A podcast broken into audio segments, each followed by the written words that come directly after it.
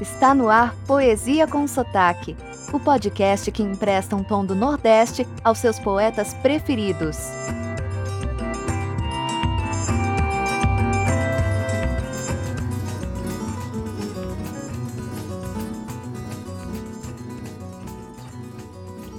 Oi, tudo bem?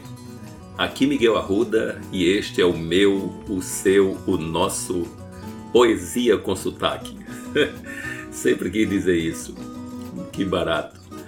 No episódio de hoje teremos novamente um pernambucano. Eu juro que não é só bairrismo, é pura poesia mesmo. Este grande poeta foi também escritor, professor, crítico de arte e historiador literário. É mole? Fez parte da primeira geração modernista do Brasil, ou no Brasil. Estou falando de Manuel Bandeira.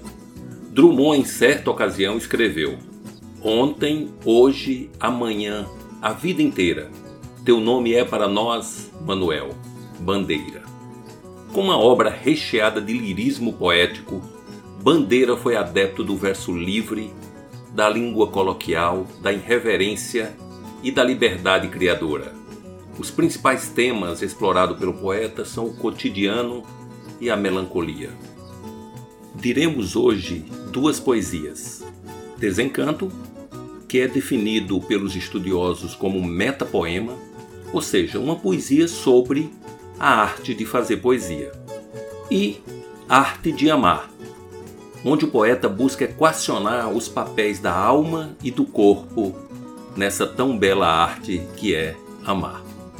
Chega de spoiler e vamos às poesias.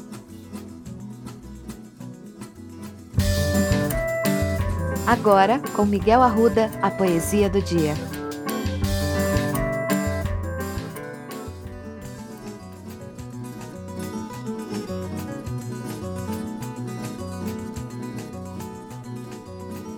Desencanto, Manuel Bandeira. Eu faço versos como quem chora, de desalento, de desencanto. Fecho meu livro se por agora não tens motivo nenhum de pranto meu verso é sangue, volúpia ardente, tristeza esparsa, remorso vão. Dói-me nas veias, amargo e quente, cai gota a gota do coração. E nestes versos de angústia rouca, assim dos lábios a vida corre, deixando um acre sabor na boca. Eu faço verso como quem morre. Arte de amar Manuel Bandeira. Se queres sentir a felicidade de amar, esquece a tua alma. A alma é que estraga o amor.